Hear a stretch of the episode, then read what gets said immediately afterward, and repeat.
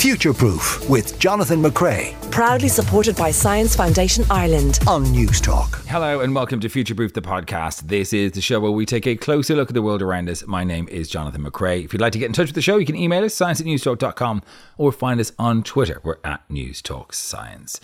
Coming up on this episode, we're going to be speaking to the first Egyptian astronaut, Sara Sabry. Uh, she was speaking at the Tech Summit and she is talking about the overview effect, this extraordinary change in perspective that apparently happens to astronauts as they look out the window and see planet Earth for the first time from space. First, though, it's time to look back at the week's science news, and joining me is Dr. Ruth Freeman from Science Foundation Ireland and from the University of Galway, Dr. Jessamyn Fairfield. Ruth, our first story has to do with something we've covered a few times in this program chronic pain. It does, Jonathan. This is new research that came out this week. It was in Nature Neuroscience and it's from the University of California at San Francisco.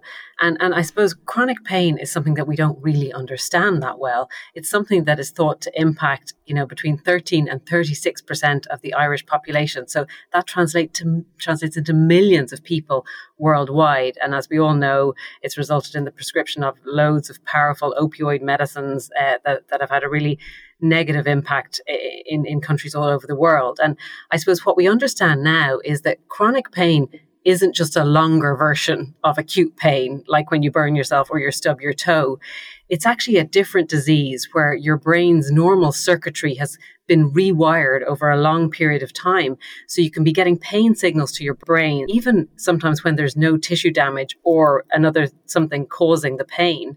Um, and of course, it's really difficult to characterize because while this chronic pain is universal in many people, their experience of it is different. So it's impacted on by signals from your body, but two patients with exactly the same back injury might experience very different forms of chronic pain because, of course, our emotional state, our expectation of pain, they all feed into it. So it's been a bit of a scientific conundrum. So, what these researchers did was they actually implanted four recording devices into the brains of, of four people. And these people had all, three of them had strokes and they had chronic pain after their stroke, and one of them had phantom limb pain. And they, they implanted these electrodes into two regions in the front of the brain that are associated with pain. One of them more with the kind of emotional feeling of pain, and one of them more with, I suppose, the, the cognitive perception of physical pain. And they, they went about their lives with these implants in their brains for, uh, for several months.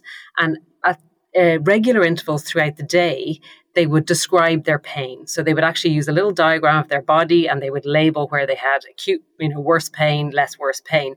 And they would stimulate the receptors at the same time. So they had a little button, they would turn them on, and the recorders would record what was going on in their brain at the time. And the researchers were then able to bring together those two bits of information to actually be able to read the signal of pain and anticipate what kind of chronic pain somebody was feeling. So they've actually come up with what they see as a biomarker for chronic pain. So by reading these brain waves, they know now when these patients are experiencing chronic pain and they were able to localize it to one particular region in the brain uh, rather than the other one. Um, they were also able to compare it to acute pain. So these very willing subjects were, were very good. They, they got burned in the lab, so they had a little painful burn on their arm, but they were able to see with the electrodes that the, the stimulus for the pain came was in a different part of the brain. So so it really is picking out for us for the very first time that the brain activity that underlies chronic pain is different to the brain activity underlying acute pain. And that potentially changes the entire way that we think about treating chronic pain. I mean, clearly, you know, the drugs that we give for acute pain are not going to work. And maybe we need to be looking at different kinds of treatment like deep brain stimulation or treatments that maybe block those electrical pathways in this part of the brain that are sort of turning on inappropriately and giving people this chronic pain, which, which is obviously having a huge impact. We were only talking about mind reading last week and how everyone's brain is slightly different, Ruth. You know, uh, is the same area activated in the brains of these people? Could you, de- you know, develop a device that sits in a specific spot in the brain, or would that be different for everybody? So the biomarkers were different. The pattern across every, these four people it was different, but the the location in the brain seemed to be in exactly the same place. And I think that's what's really exciting about this. They were actually able to identify the areas that have the biomarkers for chronic pain. So that makes it much more likely that they'll actually be able to come up with a usable therapy or an intervention based on this work. So it's great to see because it's such a huge issue. Uh, okay, Jessamyn, our second story has to do with toddlers. That's right. Toddlers, everybody loves them. And what everybody really loves is doing a study that requires you to collect stool samples from toddlers in order to figure out if they'll become obese.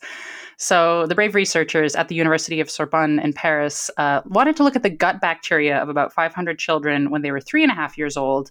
They collected the stool samples then, and they were trying to correlate different parts of the microbiome with the BMI of these children or the body mass index at five years old.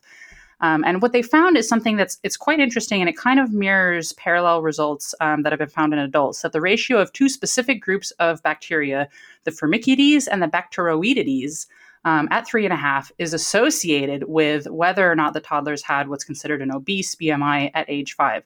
So basically, if they had more of these Bacteroidetes in their uh, in their microbiome, that made them less likely to be obese. And the researchers think this is because these different classes of gut bacteria kind of affect how much fat we absorb. So you can remember it like this the more firmicutes you have, the more likely you are to be a firm cutie, um, which most toddlers are, of course. Um, but the, the ratio of these two uh, groups of bacteria. I think you called, spent like two seconds on that one. I spent a long time coming up with this, I'll have you know. but you can also call it the F to B ratio. And this has actually been studied before in adults as an obesity marker. There's actually kind of mixed opinions on this um, because there's a lot of different factors that can go into obesity. You know, as we know, there's a lot of lifestyle associated factors. And it's not just that these are factors associated with obesity, but these actually influence the microbiome. So things like diet, physical activity, food additives, food contaminants, antibiotics, physical activity. Um, these change the composition of the microbiota in adults. And what's interesting about this study is starting to look at this in toddlers. You know, we already know that if you disrupt the gut microbiome in inf- infancy, like this can change your chances of getting type 1 diabetes, inflammatory bowel disease. And we already know that in adults, there's these differences between low BMI and high BMI people in the microbiome. This clearly starts really early in life, though. So the next questions are like what what is determining it? Like what is causing this difference and are there any possible interventions that could have positive health outcomes later in life? Because if we're trying to treat obesity in adults, in some sense that may be already too late and we're still kind of picking out the pieces in the microbiome of why. I'll decide my own questions, thank you. But what is causing this? What is, well, if you think you know, you should apply for grant funding. Right, but um, oh, the, all, joking aside, the, the is the food affecting um, the microbiome? Is that possible, or could this be something that they just happen to have? I mean. Uh, obviously, yeah, well, if, if, they're given question, poor quality right? food early on, is that is that what's immediately affecting that, or do they think it's something genetic? Yeah, I mean, obviously, there are some ways in which um, what you eat, but also activity levels, can affect uh, microbiome populations. And we know increasingly that exposure to antibiotics, which lots of sick kids have to take, um, can wipe out the gut microbiome and cause it to have to be reestablished. But there's probably also genetic factors here, right? It's a complicated biological system that all these uh, external organisms are effectively living in. So and I think yeah, how you arrive into the world as well, you know, whether you have a normal mm. delivery or you're born by C-section coming straight out of a sterile environment. So lots of different factors at play. Yeah. Yeah, exactly. Um, There's so many ways that microorganisms are coming into the body and so many ways in which they affect uh, how we live and survive. Great. Our third story, um, Ruth, is to do with prosthetics and getting really um, advanced in providing a, a full sensory experience to those who have lost their limbs. Yeah, so we're kind of talking again about phantom limb syndrome. So, you know, obviously sometimes you do get chronic pain with that, but but but people also have something uh, called phantom limb sensation, where they actually can feel uh, the limb that is missing. They they actually their brain is telling them that the hand or the foot that's missing is still there, and they can actually feel what's going on there. Um, and and researchers in Switzerland looked at 26 people who experience phantom hands. And what they were interested in is seeing could they replicate some sense of sensation or touch for these people. And what they did was they placed a device with changeable temperature on the residual limb, so so maybe on the upper arm that was still left, and they then changed the temperature of that little sensor, and they were able the, the participants were able to feel warmth as the temperature got warmer in their phantom hands, and they could tell different temperatures apart, but the feeling was very much that it was in their hand for 17 of them, and they've called this phantom thermal sensation. Um, and the hypothesis is that after an amputation, the nerves in the skin that would have connected to the hand remain there. So if you're stimulating those nerves, you're giving the feeling that the hand is experiencing. So then what they did for nine of the subjects, they created a little wearable sensor called a mini touch and they put it on their prosthetic finger and they connected that sensor to a little metal plate, which was put on their residual arm. And that little metal plate heats up or cools down, it, it, relaying the profile that the sensor on the finger is feeling. So, so you can see where this is going. They then got the participants to touch different objects with their prosthetic hand. So some glass objects, some metal objects, and some plastic objects. And, and the subjects were blindfolded, so they didn't know what they were touching. And actually, just based on the heat conductivity that the little sensor on the, the, prosthetic finger was picking up, they were able to differentiate between those three objects that they were picking up with their prosthetic hands. They were able to do it as well as they could with the remaining hand on the other side. Wow. so, yeah, it's really, really amazing. So, and for the participants, they report, you know, this amazing feeling of, of their hand being there and feeling this temperature and then you know they, they really want to now integrate this into prosthetics but it's great because it's not invasive so we're not going in to actually touch people's nerves it's just happening on the skin and in a really lovely part of the study, you know, one of the, the subjects wanted to have this so they could have the sensation of holding their child's hand as they were walking along, that feeling of warmth, you know, that, that you get from holding someone's hand. So, you know, it's really great, in a way, really simple science, but but really incredible. Yeah, in the case of my children, um, the prosthetic arm would also need to feel stickiness because that's usually what I get when I try to hold one of my children's hands. Um, Jessamyn, our final story has to do with Formula One race car drivers who are not often the subject of r- research, as far as I'm aware. No, this is definitely an unusual study and uh, maybe the first of its kind. And for anyone who's ever tried to hold on to a sneeze while driving, um, you know, until you're done changing lanes or turning, like this story is really for you. Uh, researchers in Japan wanted to understand whether taking part in activities that rely on vision, such as race car driving, might affect blinking. Right. So we think of blinking as random, um, something that's just sort of happening. We're not really aware of it most of the time, but it's part of our visual system, and the brain does seem to avoid blinks happening at important times. Now, blinking rate can be highly variable between people. Most people blink between 10 and 30 times per minute, except right now when you're thinking about it a lot. So don't count this as good data. Um, but past studies have shown that blinks happen a lot more than would be needed just to keep the eye moist. So there does seem to be some amount of brain control happening here. Uh, researchers from the NTT Communication Science Laboratories in Japan decided to study Formula race car drivers by placing eye trackers on their helmets as they drove um, hundreds of laps to try to see if there was any pattern in terms of the courses uh, as to where these people were blinking. And if you think about it, this is especially relevant for race car drivers because every blink is basically a fifth of a second where the world just goes dark. And if you're driving at 350 kilometers per hour, that's like 20 meters of just lost vision where anything could happen. And so maybe it's not a surprise that what the researchers found is that these drivers tended not to blink when they were changing speed or changing direction. Hmm. So they blinked more on straightaways. They didn't blink when they were accelerating or braking or turning. And interestingly, they tended to blink at quite similar positions along the track. And they had very similar blinking patterns, more similar than you would think a bunch of separate people would have.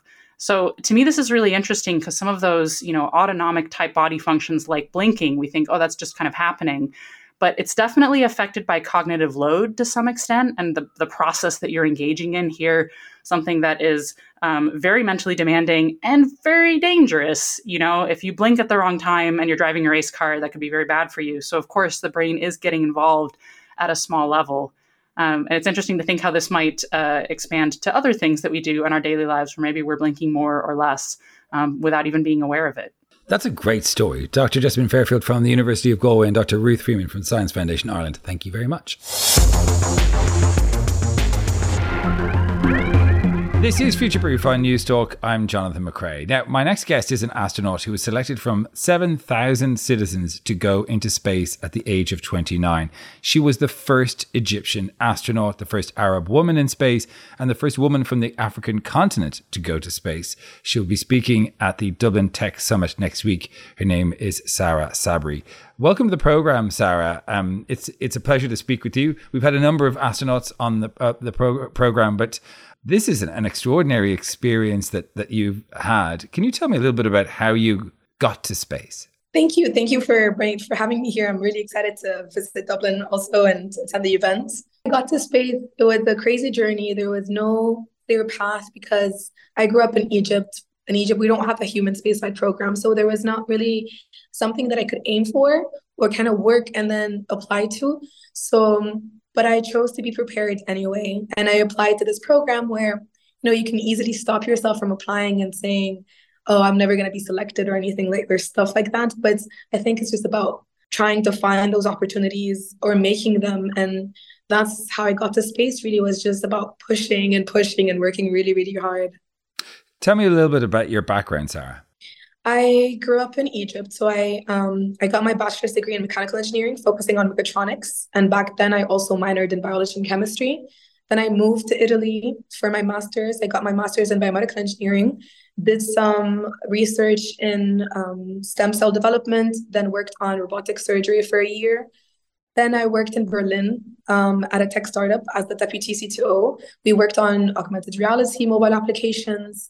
Then I found I started working on bioastronautics research, so more on the physiology side of what astronauts experience in space in terms of what happens to their bones, their muscles, their cardiovascular system. Then from there, I founded a company. It's called Deep Space Initiative. What we do is we're trying to make space more accessible by providing opportunities in research and education and working on the legal side as well. And that's how I got selected to go to space from all of the work that I've been doing and the community work that I do in Egypt as well. So I do some work there. And yeah, now I'm currently doing my PhD in aerospace. So my research focus is on spacesuit, planetary spacesuit engineering, and also on space law. So I work on space law and policy because there's a lot there that needs to be worked on. We're still very, very far from having the, the, the proper laws in order to govern govern basically you know what we do in space or how we are able to use space like here on earth like how collaboration between countries work so there's a lot there so my background is very very technical but i'm finding myself shifting into the law area after my space flight especially because just i understand how important that is yeah, it's. It, I mean, it's a it's a wild west out there still, and and there's lots of people trying to figure out how best to to put sort of some sort of structure so that it doesn't turn into a land grab, uh, and that there's some sort of equity, and and there's a sort of a need, I suppose, to start again and better uh, when it comes to space exploration compared to how we've explored other places in the past. But I wanted to talk about your space flight um, before we get into spacesuits and so on. What what um what was the mechanism? Was it a competition, or you were on uh, Blue Origin's NS twenty two, uh, which is Jeff Bezos's um, space uh, uh initiative? H- how did you get on that on, on that flight, and what was it like? There's a there's a company called Space for Humanity, and they've they've come up with a program. Well, they they founded this program called Citizen Astronaut Program, and it's the first of its kind. No other program like this exists. So because usually astronauts are selected based on their governments, so the government selects their astronauts and supports them. And there is no other program that selects astronauts in this way. So this is the first of its kind. I am only their second citizen astronaut ever. So wow. the first is the space, I think, like two months before me, and then I'm the second citizen astronaut. And um, what they do is they select people based on their leadership experience, the potential for global impact, the community work that they do. They send them to space to experience something called the overview effect, which is the shift in perspective that happens to you when you see Earth from space. And then you have to sign a contract basically and use this experience to benefit life on Earth. So their slogan is to space uh, for Earth. So we have to use this to benefit life on Earth. And everything that we do after a space flight is for that. So going to space is just the start of this. And that was my first space flight. I'm, and I'm still training and I'm still continuing in order to hopefully get to Mars. My goal is to live and work on Mars. So wow. that was the, my face flight experience. And yeah, I was, I'm very grateful. And it's still kind of crazy to think that I, they selected me out of all of those thousands of people. But it's, it's, yeah, it's been a crazy journey. And I'm so just very, very grateful to have been able to go through that. So, talk to me about the experience of of being on that flight. What was it like? Because it feels kind of crazy to find yourself in that situation. I would imagine. What was it like when you took off, and what was it like looking out the window at Earth? This describe this overview effect for us. It's it's a lot more profound than I thought it was going to be, honestly. Before going to space, you know, you would hear astronauts talk about this overview effect. So they talk about how much more responsible they feel towards Earth, seeing this thin blue line, not seeing those lines on the map. So it was really, I thought, I mean, I knew that it was going to change something in me, but I didn't know to this, that it would be to this extent, this profoundly. And my spaceflight experience was so different too, because because of my my background, because of where I've lived, because of all of the things that, you know, I think the overview effect is very personal too. And I think it depends on your what you bring in to that. And because I'm the I was the first person from my side of the world to have experienced something like this. It was just so different. And because of my whole journey, I never really felt like I belonged anywhere. No one really understood. I didn't really feel understood anywhere. And I really felt like I was, I don't know, like I was normal you know so for me when i went to space it was it felt like home for the very first time and i know it's crazy to say that because well space wants to kill you you're not meant to survive there hmm. And you know it was it really felt like it was my calling almost like i was understood I, I got it. Like i got why we do this. I got why humanity needs to explore space. And it's because earth and space are not separate. They're not two separate things. Just one is part of the other. When we're talking like in our normal language, we're always using earth and space and we're talking about them. And it's actually, you're not going into space, you're just leaving earth. And I think once you make that realization, once you kind of, when you're in that situation, it changes your whole perspective on on on the world.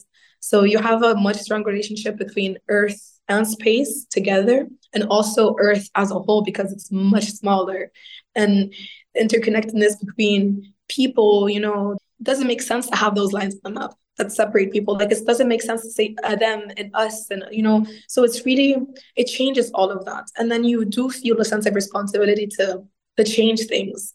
I think since coming back from space, I've been looking at the bigger problems and trying to solve those more than anything without like being afraid at all. Like really, it's become become you know I've been taking a lot bigger risks, hmm. especially. Mm. You know, I'm used to like talking the technical language. Like my background is in engineering and then entrepreneurship. So like you have this business language, which is also another thing. And then since my space flights, I've been dealing more with politics, with law, which is so different than anything I've ever, you know, that I've ever experienced so far. But it's it's interesting and it's important. And I think going to space has pushed me to enter this new world, to like learn this new language, because I think we have to always take a step back and see why things are happening rather than just like look at the you know what is happening and trying to help with those it's like almost you don't you don't you know give money to a fisherman but you teach him how to fish right? So i think it's the same idea. When you go to space you're always trying to take a step back and look at the big things. Like how do you how do you influence those? So that's what i've been doing since my space flight and that's what you what you what you strive for. So the overview effects is so different for so many different people. And for me, it has allowed me to develop this connection with the universe where I can't wait to go back, where it feels almost like someone ripped me away from where I was meant to be, like where I finally felt like I like I was doing what I was meant to be doing on Earth, like in the world. And also to look back at Earth and be like, okay, no, we have to do something. This is our only home. We have to save it. Talk to me about the Deep Space Initiative. What exactly are you you doing there? Um, because there's sort of two sides to the coin of, of space exploration. We're seeing so much more um, satellites being launched. We see, you know, um, citizen um, tourism in, in, a way uh, with, uh, you know, with Jeff Bezos and Richard Branson and Elon Musk. There's a lot of stuff going up into space. H- how do you feel about it all, and and and what are you hoping to do with this Deep Space Initiative?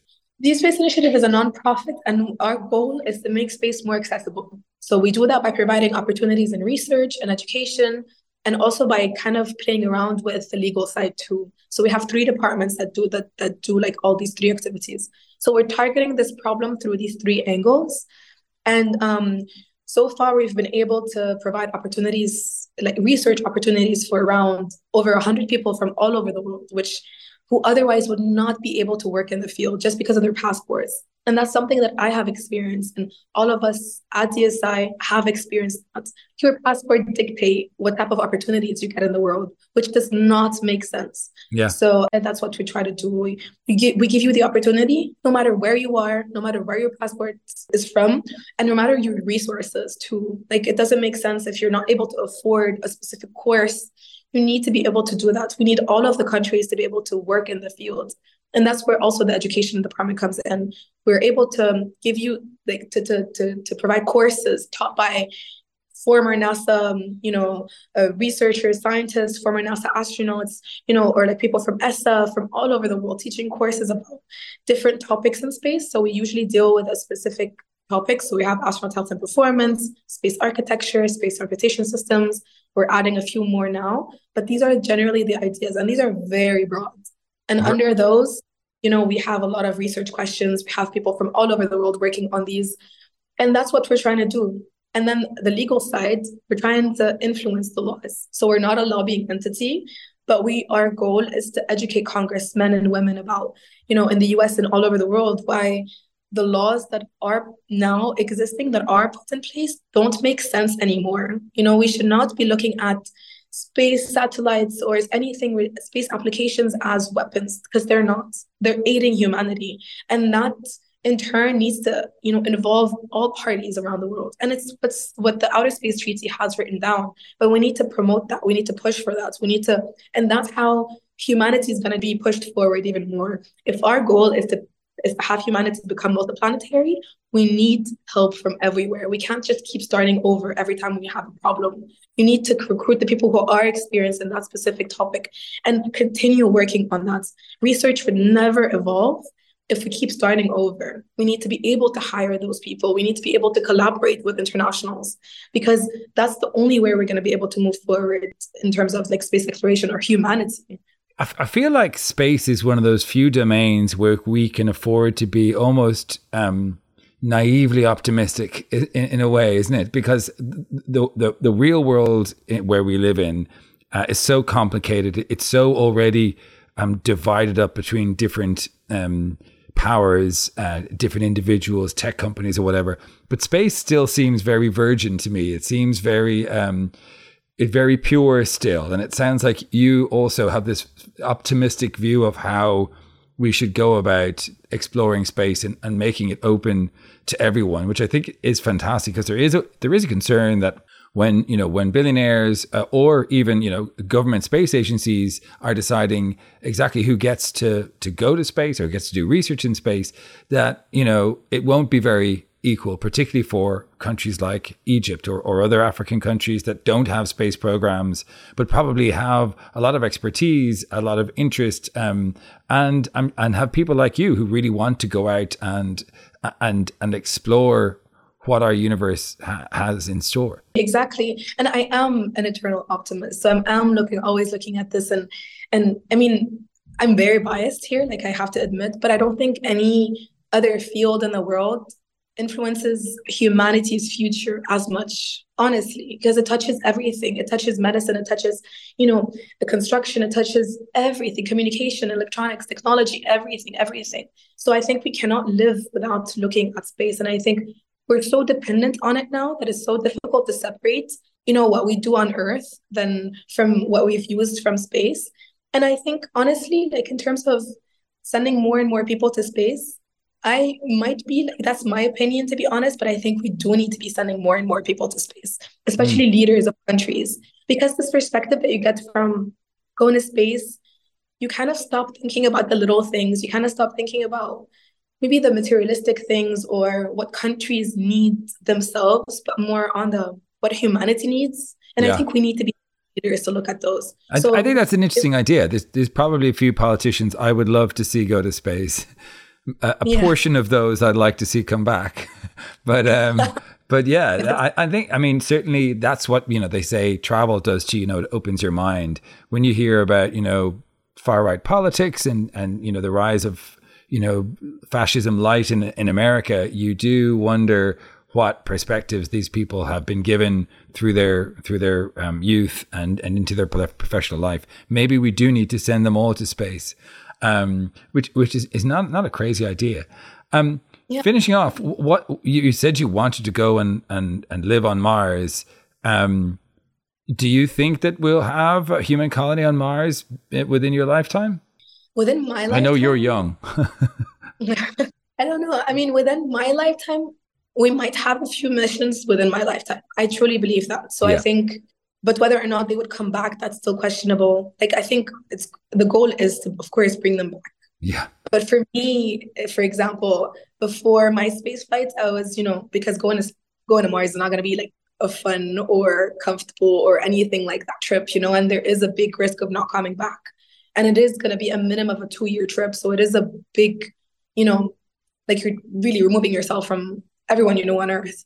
And before going to space, it was always, yeah, only if they bring me back, you know, like it was, it, because it's a tough decision, you know, it's a big sacrifice that you have to make. yeah. But now, if you if you tell me tomorrow I could go to Mars and not come back, I'll do it. You know, it's just about like how much you believe in this and is how how how worth it is it for you? You, you know, if you could go now, you might. As you get older, uh, you, you get attached to some things, um, and as uh, when it's ready for you, I wonder will you feel the same? It'd be really interesting to speak to you um, when when that opportunity arises. Uh, but for now, thank you so much for joining us. Um, the first Egyptian astronaut speaking at the Tech Summit next week, Sara Sabry. Thanks for your time. Thank you for having me. I really enjoyed it. Right, it's time to look back at some of your comments from last week. We were speaking uh, in the news round about sweat, and apparently, uh, inhaling someone's sweat could help ease your social anxiety, according to some research. Uh, Eve on Twitter says, "Not on the dart, anyway." Uh, I agree, uh, and also we were talking about gender disparity uh, and and that um, there is a huge difference between how women fare in terms of publishing and success within the world of science. Someone tweeted, not only in the fields of science, no, no, indeed, but um, as a science program, that's what we covered.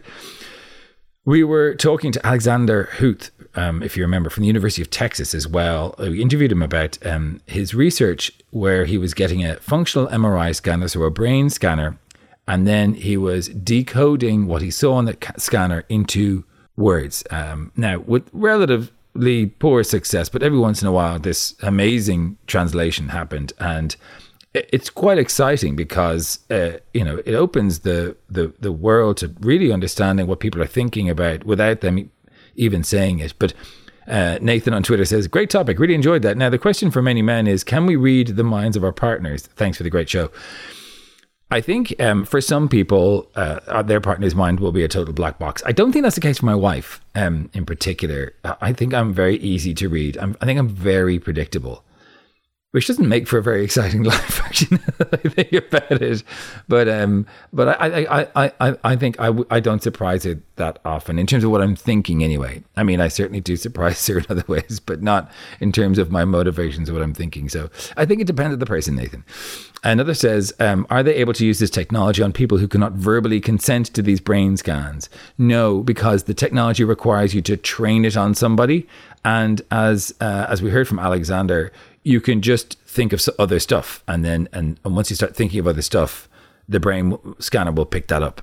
So it's not like it it reads what you're thinking um, and is able to read everything. If you say bananas, bananas, bananas, bananas, it'll it'll read bananas. So you can sort of block out your thoughts by focusing on something else if you don't want your brain being to, being read. But as I say, this this technology can only be used if you're if you're trained on it. So someone has to consent to training on it first. Um, we were speaking to Ryan Carney, uh, who's a biologist at Gettysburg College, Pennsylvania, about why humans can't breathe underwater. And someone says, What is the longest someone has held their breath for underwater? Well, I mean, it's quite, at this stage, it's so easy to Google that. It's um, like delegating a Google search to me is is is really almost disrespectful of my time, but I'm going to do it anyway. And the answer, because I was curious myself, the, the answer is 24 minutes and 37 seconds, which is insane an insane amount of time considering I can't make it to three minutes. And three minutes is a good, that's a good time. 24 minutes and 37 seconds. Um, his name is Budimir Sobat. Um, uh, and that is something, th- just the feeling of not, of not getting that oxygen freaks me out. Another says it, it can't be healthy to live in an underwater habitat for that long. Would the pressure not affect your brain? No, the guy who's living underneath, he's actually living in sort of a cabin. He's like he's not in the water, Although I was in Burning Man once and I saw a guy and he was a performance artist and he did suspend himself in water for the entire week. He had like a, a regulator hooked up to a, an oxygen tank outside this water, large sort of vat of water that you see like sort of magicians use.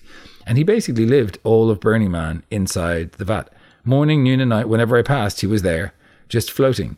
Takes all, folks. Um, Another says, "Have you heard of the bajau? The genetically, um, they're more genetically adapted to free dive for longer."